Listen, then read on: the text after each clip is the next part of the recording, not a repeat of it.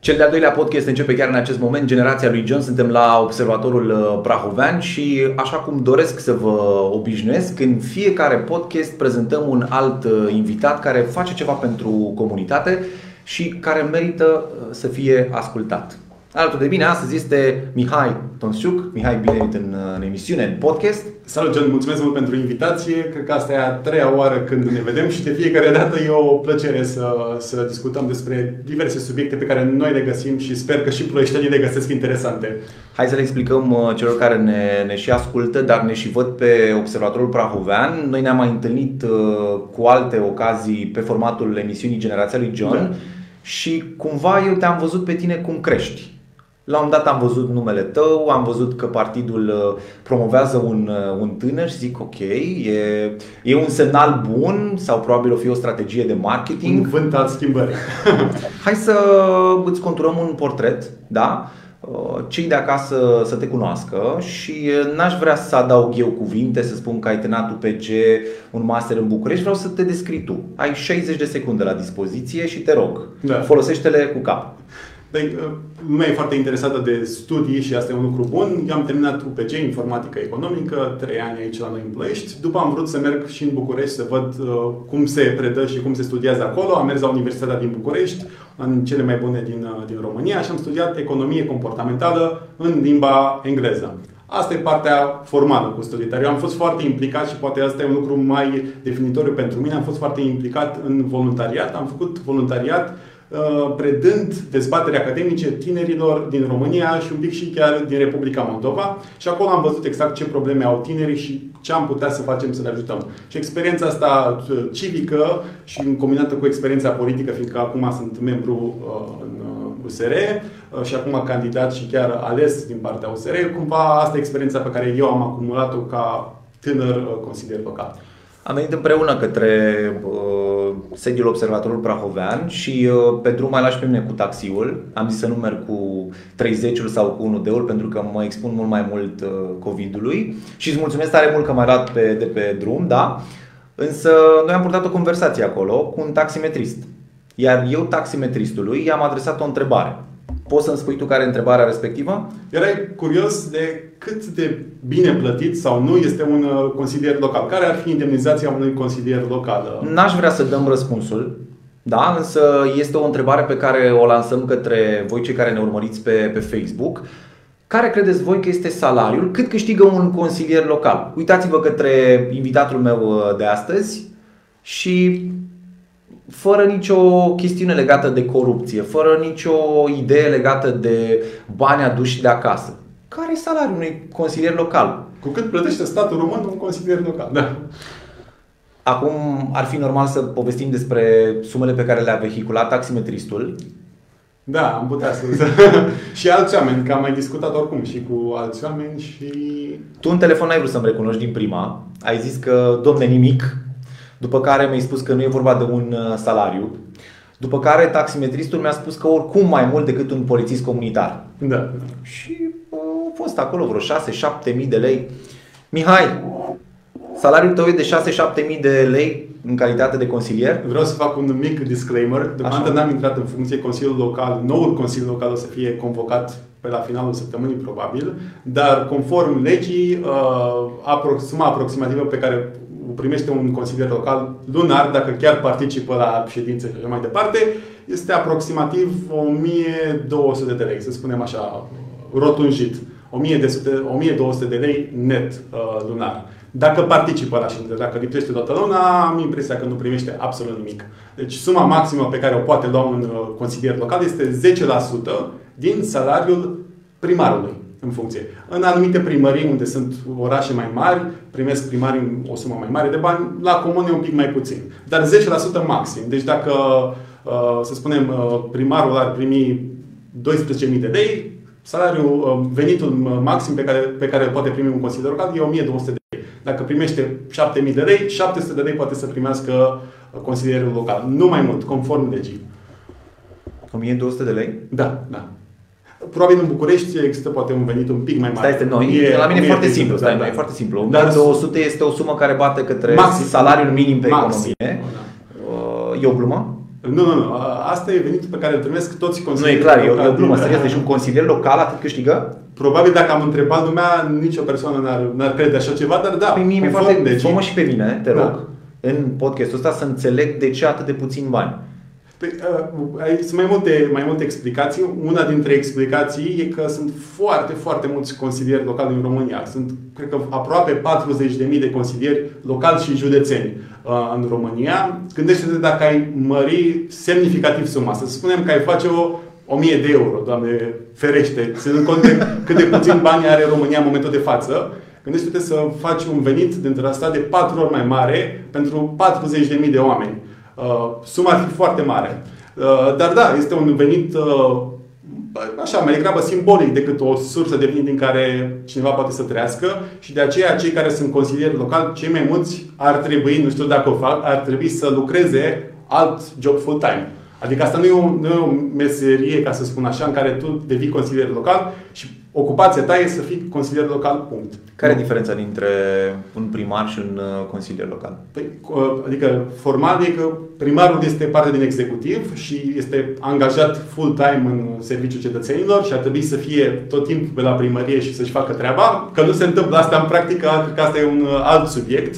Pe când consilierul local face parte din legislativ, ca să spun așa, și trebuie să vină doar la câteva ședințe lunare. Și din, există o minimă o ședință pe lună, uh, pot să existe și mai multe în funcție de necesitate. Și există și niște mhm. comisii acolo, dar da, participă doar de câteva ori pe lună la activitatea care se întâmplă în Consiliul Local, pe când primarul ar, ar trebui să fie de nu până vineri cel puțin.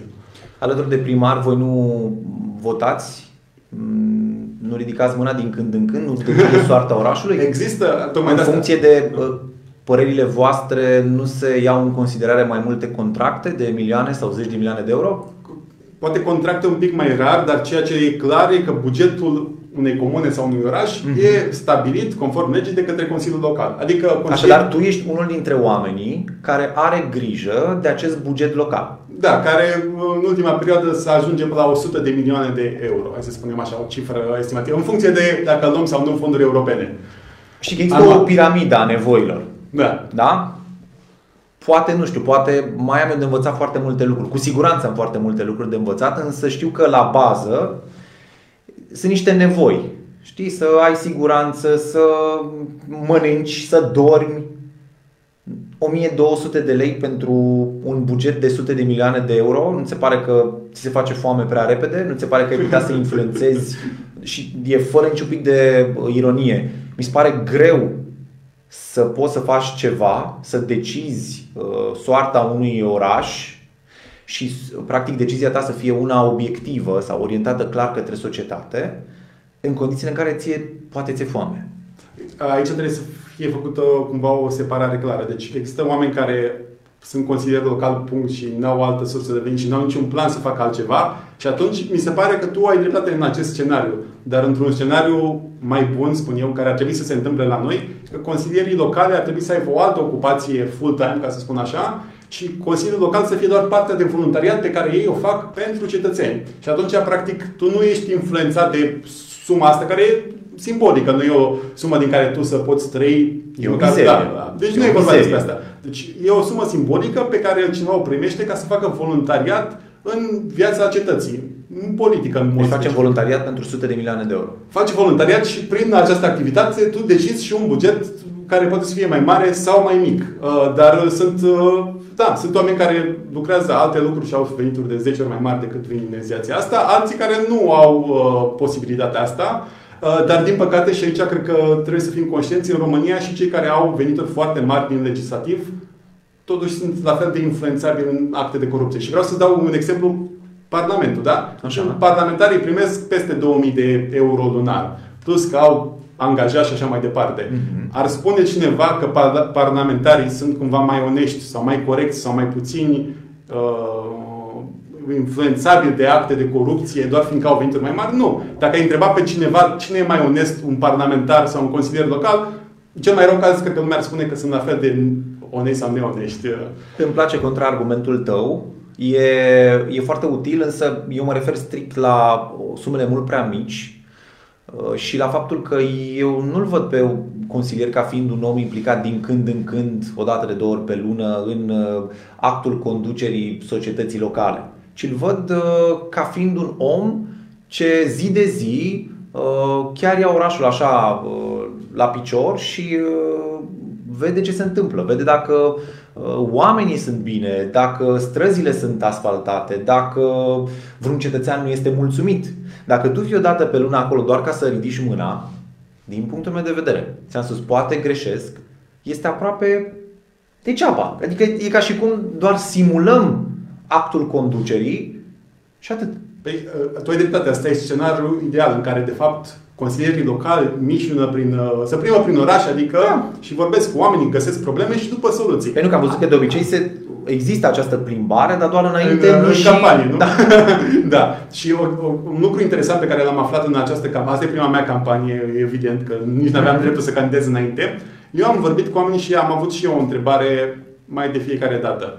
Puteți să-mi numiți un singur consilier local și îți spun că am vorbit hai să spunem, o mie de oameni am vorbit. Poate am vorbit mai, mult, mai multe persoane în lunile astea dinainte de campanie. Nici o persoană n-a putut să numească un consilier local.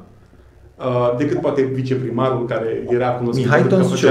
Țineți minte numele ăsta, Mihai Tonsciuc. De aici încolo acest exercițiu va fi foarte ușor de rezolvat, avem pe cine să numim, Mihai Tonsciuc. Gata, am terminat Sperăm cu povestea asta. cu ocazia asta și ăsta e cumva pariul pe care noi îl avem cu cetățenii, că după patru ani lumea va ști cine suntem și ce am făcut și ce, sigur, n-am reușit să facem, din vina noastră sau din vina condițiilor politice care sunt, dar asta e un lucru pe care noi vrem neapărat să schimbăm, ca lumea să cunoască cine sunt consilierii locali. Acum nicio persoană și poate vrei să testezi și tu după să întrebi cine sunt consilierii locali din Plești. Îți spun că cei mai mulți oameni nu o să numească nicio persoană, fiindcă oamenii ăștia nu au nicio activitate. Deci, apropo de venituri sau cum ar trebui să fie veniturile consilierii locali, păi nu pot să fie nici de cum mărite, fiindcă consilierii locali în momentul de față nu merită nici măcar suma asta, fiindcă nu sunt prezenți. Am fost la ședințe de Consiliu Local, ridică mâna, nici nu nu-și dau cu părerea despre un subiect, adică să vorbesc uh, niște uh, subiecte, destul, niște teme destul de importante sunt dezbătute acolo și oamenii aceștia pare că nu au o personalitate, pare că sunt niște oameni care doar ridică mâna, exact cum ai spus tu, mm-hmm. și cum oamenii ăștia ar să merite ceva mai mult. Eu nu știu, dacă, nu știu dacă e neapărat bine că tu îmi dai mie dreptate în uh, interviul ăsta, ca să nu creadă că ne-am,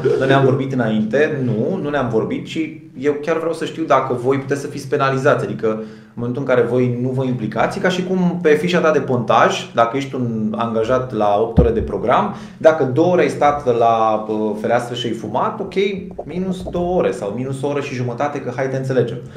Răspunsul la fel să fie da. și la voi. Dacă vedem pasivitate, dacă voi sunteți blegi acolo și nu vă faceți treaba, ok, păi domnul Mihai Tonsciuc, de bună voie nesili de nimeni, luna asta n-a fost. Ne pare rău. Da, deci legal, singurul lucru care se poate face e că dacă cineva nu participă, să nu-și primească indemnizația. Adică deci, deci dacă o persoană, și sunt, adică mă nemulțumește asta, dacă cineva merge acolo și stă ca un cartof, din păcate, el sau ea este prezent acolo și nu poate să fie penalizat conform legii la indemnizație, dar penalizarea cu adevărat semnificativă e când cetățenii văd că cineva un politician sau un partid politic nu face nimica și mhm. peste patru ani atunci vine cu adevărat pedeapsa. Care înseamnă că nu te mai votăm fiindcă n-ai făcut nimica, pleacă acasă. Asta e pedeapsa și care îi doare de fapt pe politicieni și care ar trebui să fie într-o democrație. Când cineva nu face ce trebuie, nu mai e niciodată ales. Sau ce ne, facem, reales. ce ne facem dacă mintea ta nu este încă foarte coaptă, nu ești uh, pregătit și uh, cei care sunt deja la putere te vor învăța să fii ca ei, nu ca tine? Sau hai să te întreb altfel. Ce ne facem dacă cineva pe drumul tău în politică îți va tăia aripile ca să te potolești? Păi, cred că am demonstrat patru ani de zile, eu și colegii mei, că de fapt nu prea suntem ușor de potolit și deseori anumiți adversari ne-au numit scandalagii tocmai din motivul ăsta. Că e acest renume pe care ni l-am făcut, că nu te poți înțelege la mânării, ca să spun așa. Mhm. Deci au existat în București, unde am avut niște consilieri generale, dar și în Parlament, diverse încercări, mai subtile sau nu, tocmai de a ne reduce la tăcere și a ne oferi niște ciolane, ca să spun așa, aruncate acolo, dar oamenii care sunt în echipa aceasta nu acceptă gestul acesta, genul acesta de, de acte de corupție mai mult sau mai puțin. Bine, ar fi chiar culmea să spui că accepti așa ceva, mai ales uh, că suntem uh, în direct și e un spațiu public. Toți spuneți cumva cam aceleași lucruri, doar că dialogul sau uh, comunicarea diferă. Unii sunteți mai direcți, alții încercați să dați vina pe uh, alte partide și atunci uh, e doar o altă modalitate de comunicare. Eu de unde îmi dau seama, Mihai, că tu nu minți? Păi, poți să de unde știu eu că tu de fapt și de drept nu ești la fel ca toți ceilalți? Și să știi că asta e preconcepția cu care noi ne-am lovit cel mai tare în campania aceasta. Un replica, toți sunt la fel. Uh, și este un lucru care e dovedibil că nu e adevărat. Și să-ți dau un exemplu apropo de corupție și toți fură sau nu fură. Uh, există niște organisme na, care să, să lupte tocmai cu corupția. Da? Există Direcția Națională Anticorupție sau există parchetele în general. Aceste organisme, practic, au băgat în pușcărie, ca să spunem pe șlau, niște oameni de la niște partide. Mm-hmm. De la noi, din organizație, n-a existat vreodată vreo persoană care să sufere de acte de corupție, să fie acuzate și dovedite în sensul acesta. Deci nicio persoană. Asta Sunteți singurul partid de genul acesta? Singurul partid, adică, mm-hmm. scuze, singurul partid parlamentare, adică relevant. Știi? Adică, sigur, există sute de partide, dai seama, dacă sunt trei oameni într-un subsol, probabil nici aceia n-au, nu suferă de acte de corupție, dar partide care să ajungă în Parlament și care să aibă un cuvânt de spus în activitatea cetății și a țării, noi suntem singurii care nu avem condamnați penal, din punctul de vedere. Dovedibil. Trăim uh, vremuri destul de uh, incerte și nu mă refer doar la pandemie, ci mă refer la ce vedem uh, în stânga și în dreapta, nu pentru că avem noi tendința să le fie rău și celorlalți sau să, le fie, să ne fie și nouă bine, ci vedem că unii și-au luat un merțan și noi ne chinuim cu un dastă. Nu știu, dau un exemplu. De ce ai intrat tu în lumea asta a politicului? Păi, o, o mică povestioară, să spuneam mai devreme că am făcut foarte mult voluntariat, că am lucrat cu tinerii. Mm-hmm. Adică mergeam în licee și în universități și le vorbeam tinerilor despre public speaking și dezbaterea academice. cine, cine te punea să faci asta? Eu mă puneam însă. Deci eu, la, de ce făceai eu la rândul meu am fost un beneficiar al unor astfel de cursuri. Da, au venit alți studenți mm-hmm. și mhm. tineri care mi-au predat mie voluntar, fără să-i plătesc cu absolut nimica și au făcut treaba asta timp de ani de zile și m-au învățat foarte multe lucruri și eu la rândul meu am vrut să dau mai departe ce am învățat și am mers în licee și universități și un lucru pe care l-am observat, pe lângă că în România chiar sunt o grămadă de tineri foarte faini și deștepți, e că cei mai mulți dintre ei și mai ales cei mai buni alegeau să plece. Și nu plecau terminal liceul la Mihai Vitează și plecau în București. Există și cazuri dintre astea. Mai trist din punctul meu de vedere, plecau direct în Marea Britanie. Adică foarte mulți oameni, tineri, faini, deștepți, implicați, alegeau să-și continue viitorul și să profeseze nu în România, ci în alte țări. Și mi-am dat seama atunci că trebuie făcute schimbări nu doar de jos în sus, voluntariat la firul ierbii, ci trebuie ceva schimbat și de sus, să dai oamenilor încredere. Și mi-am dat seama că dacă lumea e complet dezamăgită de politicieni și cred tocmai sintagma asta, toți sunt la fel, înseamnă că nimeni nu își face un viitor aici, fiindcă nu are nicio speranță că ziua de mâine va fi mai bună decât ziua de azi. Așa că am ales singurul partid care îți spuneam că nu suferă de acte de corupție, care vrea să facă o reformă reală. M-am implicat voluntar în decembrie 2017 deja, deci câțiva ani de zile, și până acum am devenit chiar uh, consilier local, uh, se pare. Ce a trebuit să faci? Multă, multă implicare, mult voluntariat. Uh, o preconcepție pe care o am oamenii și parțial îndreptățită credeau că cei care ajung să aibă funcții, consilier local, județean, parlamentar, trebuie să vină cu bani, să cumpere, să fie fiu de baron local și așa mai departe. Cred că eu sunt dovada cea mai clară că poți să reușești uh, disclaimer, doar în USR poți să, poți să certific asta, doar dacă te implici, adică dacă ești implicat. Ce înseamnă asta? Vorbești cu oamenii, îi convingi de bunele noastre intenții, lucrezi la politicile publice pe care vrem să le avem pentru orașul, județul și țara noastră, mm-hmm. adică implicare și internă și externă în viața cetății și astfel reușești cumva să te faci remarcat și oamenii să spună da, cred că tu o să fii un bun consilier local, județean, europarlamentar, ce vrei tu. Mihai, trei obiective principale, trei dintre uh, planurile tale, împreună probabil cu uh, partenerii pe care i-ai și în Consiliu și nu numai, pentru Ploiești. Da, uh, deci trei lucruri generale care nu au neapărat a face cu pandemia, fiindcă acolo sunt alte politici. Care au legătură cu plăștiul. Au, da, deci uh, unul, eu țin foarte mult la transportul public, deci asta e un lucru care trebuie să, pe care trebuie să rezolvăm rapid. Ce înseamnă asta? Renoirea parcului auto. Autobuze, tramvaie, uh, trolebuze noi. Asta trebuie neapărat făcut, deci din punctul ăsta de vedere transportul public pentru mine e o prioritate. Ce nu-ți place totuși la transportul public? Păi, uh, rapoartele chiar la TCE plăși, practic ne spun că un grad extraordinar de mare de autobuz, de tramvai și așa și-au depășit gradul de, de funcționare foarte mulți ani. Adică sunt vechi, uh-huh. nu au aer condiționat, nu au încălzire. Și se există altele? Uh... Există fonduri europene tocmai ca să ai niște tramvai, autobuze și așa mai departe care să fie ori electrice, ori uh, hibrid. Da? Avem și autobuze care arată bine. Uh, lumea e un pic uh, demulțumită cei care lucrează acolo. Sunt câteva. Eu plătesc cu telefonul, să știi. Știu, știu, știu. știu. Și uh, cel puțin pe 30, da. eu fiind un, un posesor de, uh, de autobuz, ca să zic așa, cu ce vii, cu și cu autobuzul da. fără probleme. Cu la autobuz, da. așa. Uh, am văzut și partea bună a lucrurilor, dar înțeleg, sunt multe lucruri de schimbat. Eu am văzut și schimbări la nivel de uh, transport public, mai puțin site-ul. Știi că, deși compania este TC Ploiești, da Site-ul este reatph.ro Acum 10 ani și mă scuzați, dar arată deplorabil. Nu numai că nu este mobile responsive sau alte nebunii, nu e compatibil cu nu varianta mobil. responsive. Bine, practic cred că ar trebui să vorbești și cu primăria Ploiești mai departe, chiar cu, da. cu domn primar da. și spui să modifice tot site-ul ploiești.ro Cred da, că da, deci, ploiești.ro Că el la fel arată, arată ca în 1995, toamna. Ce atunci când ploieștenii au descoperit internetul și calculatorul, au făcut și un website și acela pare că a rămas uh, același de ani de zile. Adică cred da. că și în, în, uh, în exterior ar trebui să conteze imaginea asta și când zic exterior vine unul din Timișoara să zică, bă, dar chiar așa, unde sunteți, în ce an trăiți? Bun, altul. Deci transportul public, numărul 2.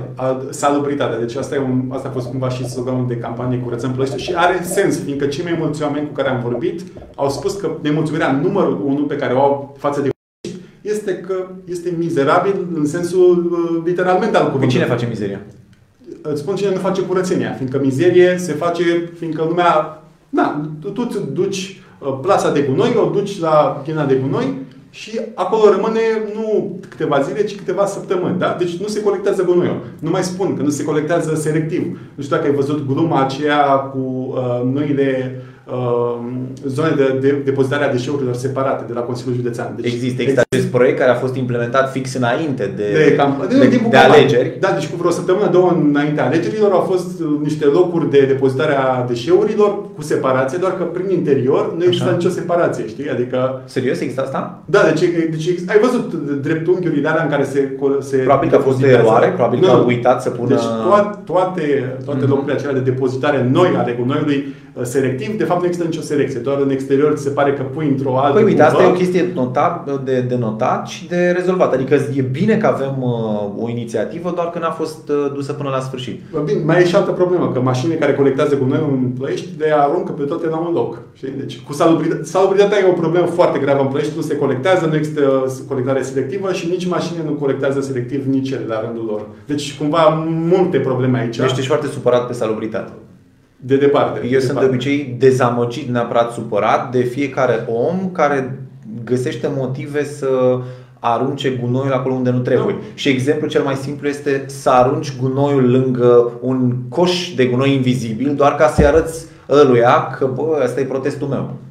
Ce da. părere ai de asta? A, asta e o scuză pe care au folosit-o deseori politicienii și din păcate cred că noi am fost iarăși singurii care am spus că de fapt problema cea mai mare stă la cel care, cei care sunt plătiți să colecteze gunoiul. Deci dacă tu nu ai un coș de gunoi, da? e doar capacul acela verde și restul uh, gunoiului unde ar trebui să fie colectat nu există, normal că lumea nu are unde să arunce gunoiul în locul adecvat. Și există și aici și o teorie, broken window theory, apropo de A, științe comportamentale, în care de fapt dacă tu lași să se adune mm-hmm. mizeria, lumea are tendința naturală să fie un pic mai nepăsătoare, să arunce un pic mai, mai uh, la întâmplare gunoiul. Și adică sunt niște studii pe, pe tema asta și dovadă că Ploieștiul devine din ce în ce mai murdar. Adică noi putem să fim creatorii unui nou coș de gunoi care nu e legal, prin simplu fapt că aruncăm un gunoi și mai vine încă unul și aruncă tot acolo și se face un morman de gunoi. Asta da, da, psihologic lumea de, deci, practic, dacă avem o convenție că acolo e locul în care aruncă Oare pe aceeași uh, idee pot funcționa și oamenii? Și aș vrea să merg mai departe de atât. Dacă avem doi corupți undeva și vine încă un om, indiferent de cum e el, dacă vine lângă cei doi corupți, devine și el corupt pentru că așa noi Păi, dacă există un sistem creat astfel încât să poți face asta lejer și să nu fii prins, fiindcă asta are a face foarte mult cu sistemul penal, ca să spun așa. Nu contează neapărat cât de dure sunt pedepsele, sigur, și asta influențează, dar dacă sunt sau nu aplicate pedepsele. Deci dacă fiecare persoană care încalcă legea uh-huh. ar fi pedepsită, atunci Asta cumva descurajează lumea să facă acte dintre astea infracționale. Dacă sistemul îți permite să faci ceva și să nu fii prins, atunci cumva se creează un, un sistem, da, o atmosferă în care lumea de fapt are tendința să facă asta. Sigur, nu toți există și niște oameni care cumva merg împotriva vântului din punctul ăsta de vedere Uh, fără vreo aluzie la unul de afaceri, uh, uh, și care nu fac asta, dar contează foarte mult sistemul de legi și de valori pe care îl creezi într-o comunitate și într-o țară. Doar ca un comentariu, așa mi se pare că 1200 de lei este o invitație la corupție, dar nu are legătură cu ceea ce faci tu. Băi, dacă îți dă doar 1200 de lei pe lună, ce fac cu ei? N-am ce să fac. 3. Da, al treilea lucru pe care neapărat vreau eu în mod specific, dar și colegii mei să-l facem, e despre activitățile sportive pe care nu le avem în Ploiești. Deci foarte mulți oameni, apropo de cum se raportează la tineri, se plâng de tineri că tinerii nu fac sport. Stau doar pe calculator, pe telefon și așa mai departe. Uh, doar că dacă îi întreb pe oameni, ok, unde să facă tinerii sport, după își dau seama că bazele sportive pe care le avem, adică locurile de fotbal, de basket și așa mai departe, sunt aceleași ca acum 30 de ani, doar că mult mai degradate, fiindcă n-am existat niciun fel de investiție. Și acolo există niște fonduri europene, tocmai să reînnoiești bazele astea sportive, adică să nu mai joci fotbal pe un teren de uh, Um, de beton dintre la distrus, mâncat de, de timp și atunci lumea chiar să aibă posibilitatea să facă sport. Și asta are foarte mult a face și cu sănătatea, că acum subiectul foarte important e sigur sistemul de sănătate, dar o chestie care poate să prevină cumva apariția bolilor și în general să, să mențină lumea mai sănătoasă, tocmai să facă sport. Știi? Asta e o activitate pe care plăieștenii acum nu au, nu pot să acceseze uh, bazele sportive, fiindcă sunt deplorabile și asta se poate schimba rapid și care să fie sustenabil pe termen lung. Se poate, adică schimbi tu? Uh, schimb eu prin proiectele pe care noi le depunem în Consiliul Local și prin atragerea de fonduri europene, care are mai mult a face un pic cu uh, primăria decât cu Consiliul Local. Dar o să fie o colaborare, sper eu. Am simțit că faci un soi de promisiune. Am uh, discutat, discutat cu tine înainte de a începe acest podcast și mi-ai spus că din banii tăi personali, pentru că oricum costă mai mult investiția, uh, ți-ai achiziționat o cameră, da. o lavalieră, da. un trepied. Exact. Pentru ce? Deci, ce nu s-a întâmplat până acum și aș vrea să schimb eu și echipa noastră, e să comunicăm direct cu oamenii. Adică să arătăm ce se întâmplă. Cum facem acum, da? Deci exact, cum da. se întâmplă în momentul ăsta. Da. Vrei să-ți deschizi un daily vlog, vrei să-ți deschizi vlogul tău, ce vrei să faci? Nu vreau să-mi asum că voi face zilnic uh, videoclipuri, dar cert că în fiecare săptămână ar trebui ca echipa de consiliere, a noastră cel puțin, să facă un videoclip și sigur pe Deci toată echipa de consiliere a dat un ban pentru camera aia? Nu, deci asta a fost un proiect pe care eu vreau să-l fac, fiindcă știi cum e, tinerii sunt cei care aduc cel mai rapid schimbarea, ceilalți, mai ales din echipa USR, o să meargă cumva în direcția aceasta Uh, și ei sunt uh, dispuși și vor, uh, vor, vor să se implice în proiectul acesta. Noi vrem să aducem transparență în primărie și în Consiliul Local. Să le arătăm oamenilor ce se vorbește în Consiliul Local, să arătăm cum arată păi de ce nu merg oamenii direct acolo? Uh, au, au acest drept să fie prezenți cumva. Da și nu. Și aici e o chestie care neapărat eu aș vrea să schimb. Aici va fi un pic mai, mai, mai mult de lucru. Ora la care sunt ședințele de Consiliul Local e de obicei pe la buricul zilei, ca să spun așa. E pe la ora 1, 2 după amiaza și atunci lumea lucrează sau, este studi- sau e la studii și așa mai mhm. departe și nu poți să accesezi ședințele de Consiliu Local. Ce ar fi preferabil pentru un sistem în care lumea chiar să participe la viața cetății, să fie după amiaza, spre seară. Când lumea este de la serviciu, să spunem ora 6-7 după amiaza, Uh, spre seară și atunci lumea să participe. Și să fie o sală semnificativ mai mare în care lumea chiar să se simtă ca într-un fel de town hall meeting, știi, în care de fapt... Bine, acum e și cu mască da. și presupun că e mult mai simplu să alocăm niște bani din uh, buget și să cumpărăm două, trei camere și un om care schimbă cadrul din da. când în când și toate ideile principale să fie văzute. Dacă le ia pe vreunul somn în vreo ședință sau se pare că stă Iar, mai mult pe altceva, transparență, poți să faci chestia asta? Nu pot să fiu cu trei camere acolo și să. Nu, nu, da, să mă e, ocup asta. e o chestie legală, nu? Adică A, da, deci asta poți e- să asta vii e și al- să filmezi. Al doilea lucru despre care vreau să spun, deci în afară de ședințele să fie mai expresare, să participe lumea, Mhm. trebuie să existe și participare uh, de la distanță, ca să spun așa. Adică să existe tocmai acest echipament de care vorbeai și tu și în care lumea poate cumva să urmărească direct și chiar să audă ce spun Nu oamenii ți-e și ce se teamă, nu întâmplă ți-e teamă că acolo. o să deranjezi foarte mulți oameni? Păi de asta ne-am și implicat în politică, adică cumva... Nu, asta este și- întreb altfel. Nu ți este teamă că toată această implicare a ta ar putea la un moment dat să-ți aducă niște consecințe în carieră și sau da, să nu mai prim, prinzi niciun loc călduț la stat, să nu mai prinzi nimic, pentru că deranjezi mai mult decât trebuie. A, Cert, deci certul să existe niște piedici care o să fie, fiindcă, iarăși, apropo de tineri și de clasă politică nouă, lucrurile vor fi neapărat făcute diferit. Asta e cert pentru toată lumea și sunt sigur că unii din establishment, ca să spun așa, cei care sunt până acum în funcții, sunt cumva de cumva teamă de această schimbare pe care noi vrem să o aducem și sigur o să existe niște piedici, doar că ceea ce se întâmplă diferit la generația mea și nu se întâmpla în trecut, noi avem mult mai multe oportunități.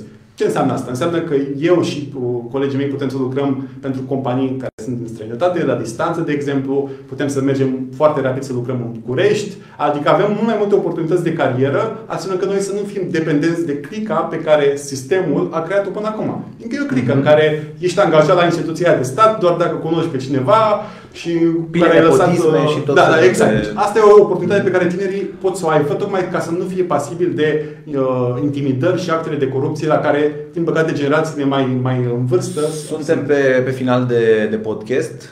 Mie îmi place foarte mult acest interviu uh, și îmi place să chinui cu ghilimele de rigoare tinerii, tinerii care uh, arată că pot face ceva. Zi-mi așa, ai un mentor? mentor în politică. O persoană uh, care îți așează cumva gândurile, care te îndrumă atunci când tu în loc să mergi pe stradă, mergi pe arătură? Te referi în politică sau în viața În personală? viața reală. Pe mine mă interesează Mihai, că mi- e foarte greu să faci acum diferența, uh, știi, viața personală versus uh, business. Sunt mai multe persoane, nu pot să spun că am un mentor, dar sunt mai multe Deci n-ai un persoane. mentor. N-am, Ai mai mulți oameni am mai de mulți care oameni ții de cont. care mă- cumva mă inspir din activitatea lor și care cumva îi apreciez foarte mult și le cer sfatul deseori când am nevoie. Și o parte dintre ei sunt chiar în, în organizație. Nu? Ultima carte citită? Ultima carte citită. Um, deci, a fost o, o carte despre, uh, despre istoria uh, războiului din, uh, din Rusia pe care l-au avut ei în uh, Afganistan. Carte de, de Svetlana Alexievici, scuze, nu sunt foarte bună a pronunța uh, numele bieloruse, dar practic era o carte despre cum uh, cei care s-au dus în uh, războiul URSS versus Afganistan cumva au suferit uh, foarte mult acolo. Foarte, foarte emoțională carte, chiar dacă nu e neapărat așa plină cu uh, date științifice, eu, vorbește foarte mult despre consecințele războiului. Părerea ta despre pandemie? Ah, S-ar putea să ne doară foarte tare după iarna aceasta. Adică ce a fost răul care a fost până acum, s-ar putea să fie doar un mic început pentru ceea ce urmează să fie iarna aceasta și dacă nu respectăm regulile și autoritățile chiar nu au un plan serios, uh, s-ar putea să existe, din păcate, foarte multe victime și foarte multe consecințe, nu doar umane, ci și economice. Și un mesaj pentru cei care ne-au urmărit și pentru cei care te vor vedea, sper, de acum încolo și pe străzile din Ploiești. Chiar mi-aș dori să, uh, să te implici și să te știe lumea, nu ca să te tragă la răspundere, ci ca să te influențeze pozitiv, să spună ce anume nu e bine, unde sunt cele mai mari dureri, nu că nu le știi, dar să faci cumva o, o, o punte de legătură între cetățean și uh, consilier. E- Exact. Deci, știu că ex- există vorba aceasta cu toți sunt la fel și pariul meu cu dumneavoastră e tocmai acesta să demonstrez în acești patru ani că nu suntem toți la fel. Singura mea rugăminte către dumneavoastră e să ne dați oportunitatea să, ne, să discutați cu noi și să vedeți exact ce vrem să facem și să fiți dispuși uh, să colaborați cu noi tocmai ca să schimbăm viața cetății. Deci dacă dumneavoastră uh, intrați în legătură cu noi și noi conlucrăm, vo- vom avea, oportunitatea, vom avea oportunitatea să demonstrăm că nu toți sunt la fel și chiar se face politică, se poate face politică onestă, care literalmente nu a existat până acum în 30 de ani de democrație. Mihai, îți mulțumim tare mult pentru prezența în podcast. Uh, Noi o să memorăm uh, toată această informație și uh, așteptăm inclusiv vlogul tău sau uh, Da. conținutul video și uh, cumva toată prezența ta în podcast e un soi de neapărat susținerea unui partid, de fapt în niciun caz susținerea unui partid, ci susținerea unui tânăr, tu în da. cazul de față, 23 de ani, am pus ceva presiune pe tine și îți mulțumesc tare mult că ai răspuns la întrebări. Ține-te de treabă, fă lucrurile în orașul ăsta să fie un pic mai, mai aproape de realitate, ca să plece mai puțin mai puțin tineri, că da. să nu plece nimeni e foarte greu. Dacă v-a plăcut emisiunea și o vedeți acum sau ceva mai târziu, nu uitați să-i dați share, ajută extrem, extrem de mult. Comentați, dați mai departe, vorbiți cu prietenii voștri pe WhatsApp sau în viața reală și uh, faceți din acest podcast să fie o informație, un conținut relevant pentru comunitate. John, să ne auzim luna viitoare de la 13 la Observatorul Prahovean. O zi faină!